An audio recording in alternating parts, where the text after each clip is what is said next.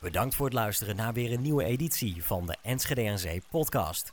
De podcast waar we verhalen over het overtollige water in Enschede boven grond halen en met experts, overheidsinstanties en betrokkenen in gesprek gaan. Welkom bij Enschede aan Zee.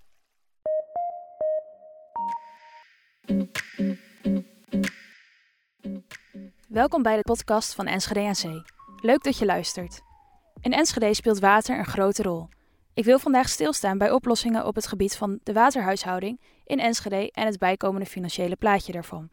Hoe kunnen we de waterhuishouding in Enschede verbeteren en hoe krijgen we inwoners zover om iets bij te dragen aan het verbeteren van de waterhuishouding?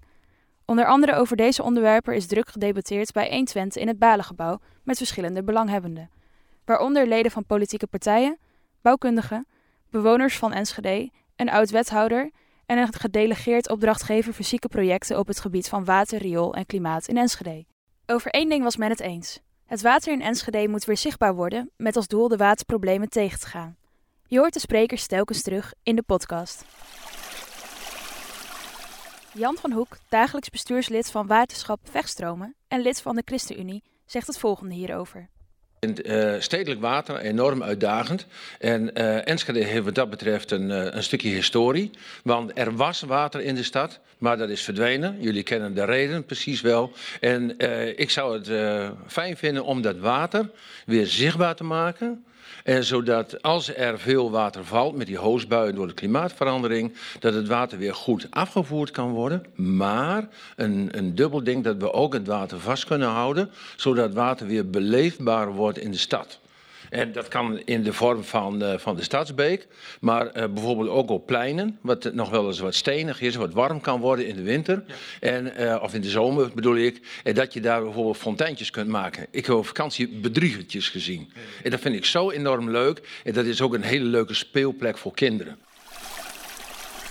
De volgende vraag is, hoe krijgen we meer water in de stad? In de stad is een hele andere uitdaging dan in het buitengebied. Jan van Hoek heeft hier een idee over. Je moet creatief zijn. Uh, kijk, de grondwaterspiegel uh, was hoger in Enschede. Maar door, de, door de industrialisatie is meer grondwater gebruikt. Toen zakte de grondwater, werd het droger, kon je de oppervlakte volbouwen. En nu die industrie van ouds weggetrokken is, krijg je in de stad, ja, komt het grondwater langzamerhand weer omhoog. En dat moet ergens naartoe. En wil je dat niet in een kruipruimte hebben, dan zul je ruimte moeten creëren. En um, zoals de, de Stadsbeek, uh, dan ga je dat combineren tussen, uh, tussen de wegen, maar soms ook vlak daarnaast. En uh, wanneer er ruimte is in een straat, je zult het moeten maken, maar dan kan het ook een betonnen bak zijn, maar dat het water goed afgevoerd kan worden. En dan maak je het water ook weer zichtbaar. En daar, waar mogelijk, moet je het ook op pleinen. Uh, je kunt daar weer, weer vijvers zoiets gaan maken. Er zijn ook al wel voorbeelden van in Enschede. En dan maak je water ook weer meer beleefbaar. En als je die bedriegertjes bijvoorbeeld maakt in de vorm van fonteinen, dat kan op een plein, dan gebruik je het water en dan koel je de stad af en je maakt het beleefbaar. Buiten het zichtbaar maken van water door beken zijn er nog andere oplossingen om het water te bergen, zoals wadi's en groene daken. Een andere oplossing is een slimme waterton. Studenten van de Universiteit van Twente en de gemeente hebben een slimme waterton bedacht om daar het water te bergen. Dat water kan gebruikt worden bij droogte en het water kan afgevoerd worden zodra er sprake is van een wateroverschot. De watertonnen kunnen bij mensen thuis geplaatst worden. Student Jeroen Waterink legt uit wat het verschil is tussen een normale regenton en de slimme regenton. Een normale regenton die sluit je aan op je hemelwaterafvoer en die zit eigenlijk altijd vol. Um, dus wat gebeurt er? Dat water dat komt, dat stroomt over en dan stroomt alsnog weer in het riool. Um, wat nou als we die ton dus slim maken? Dus dat die ton van tevoren weet hoeveel regen er gaat, uh, er gaat vallen en hoeveel regen er in die ton terecht gaat komen dan kun je dus voorkomen dat, uh, stel je voor dat die ton dus dat water dus daadwerkelijk ook buffert, dat dat water in het riool terechtkomt. Mm, waardoor je dus de druk op het, de, het riool ontlast tijdens de regen en dat is juist wat je wil omdat tijdens de hevige stortbuien is het riool te overbelast uh, met alle gevolgen van die.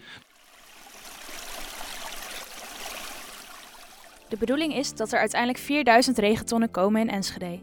Aankomende zomer gaat het team een half jaar lang een pilotproject draaien voordat er daadwerkelijk 4000 regentonnen gaan komen. Het pilotproject wordt uitgevoerd met 25 regentonnen. Maar hoe gaat het allemaal gefinancierd worden?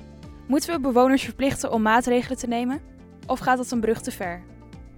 Hans van Achteren, oud-wethouder, zegt het volgende over de bewoners betrekken bij een betere waterhuishouding. We hebben eh, in de vorige periode wel, eh, wel gesproken over eh, gedifferentieerde tarieven in, in rioolheffing. Dus wat dat betreft is dat wel een thema. maar het is ook niet eenvoudig. een belasting, ja, dat voelt, dat voelt niet goed. Je moet meer een beloning hebben. We hebben natuurlijk een heel traject met afval gehad. vervuilen betaald. Maar dat is ook belonen van een bepaald gedrag. En zo zou je dat natuurlijk ook met, met je rioolheffing of met waterschapsbelasting kunnen doen. Dat je beloond wordt op het moment dat mensen ook daadwerkelijk maatregelen nemen. Ook wil het waterschap meer investeren binnen de steden. Wij halen heel veel geld op belasting in de stedelijke omgeving. Uh, Enschede is een grote stad, Emmen is ook groot, in Hardenberg stedelijke omgeving, Almelo, Hengelo. Wij halen veel geld op en uh, wij mogen daar ook wel iets voor doen. Ja, ook de ChristenUnie vindt dat we meer voor de stedelijke omgeving mogen doen. Dus voorstellen in die richting, die zullen op steun kunnen verwachten.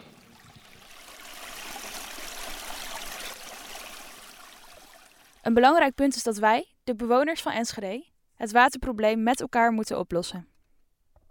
We, mo we moeten uh, beginnen met onze inwoners uh, er nog meer bij te betrekken. Mensen wonen in een straat, in een gebied, ze weten precies wat er speelt en weten ook vaak nog beter de oplossing dan welke techneut dan ook. en daar hebben we ook gewoon voorbeelden van, ook in Enschede. Mozartlaan, Roesing, Bleekweg is echt de oplossing voor het waterprobleem is bedacht door de inwoners. Samen met uh, de medewerkers van de gemeente en van het waterschap. Maar er was wel iemand die zijn vinger opstak en zei: Ja, maar ik weet eigenlijk de oplossing wel. Uh, en dat impliceerde dat je geen 25 miljoen, maar maar 700.000 euro hoeft uit te geven. Uh, en dat is natuurlijk ook belangrijk, want dan kun je veel meer maatregelen nemen. Um, en nou ja, ik heb vandaag al gemerkt dat er de steden ook bij andere partijen heel serieus genomen wordt. En dat, dat doet me deugd. Uh, uh, en dat uh, geeft hoop voor de toekomst. Wat ook niet vergeten mag worden, is dat een goede inhoudelijke agenda noodzakelijk is. Ik denk dat dat, dat nog misschien een beetje missen in uh, Enschede, een agenda. Ik denk dat we met dit soort projecten laten zien dat we een hele serieuze partner zijn. Dat we ook uh, niet alleen nu iets maken, maar ook nog ideeën hebben over uh, straks en hoe nog verder in de stad met een nieuwe beken.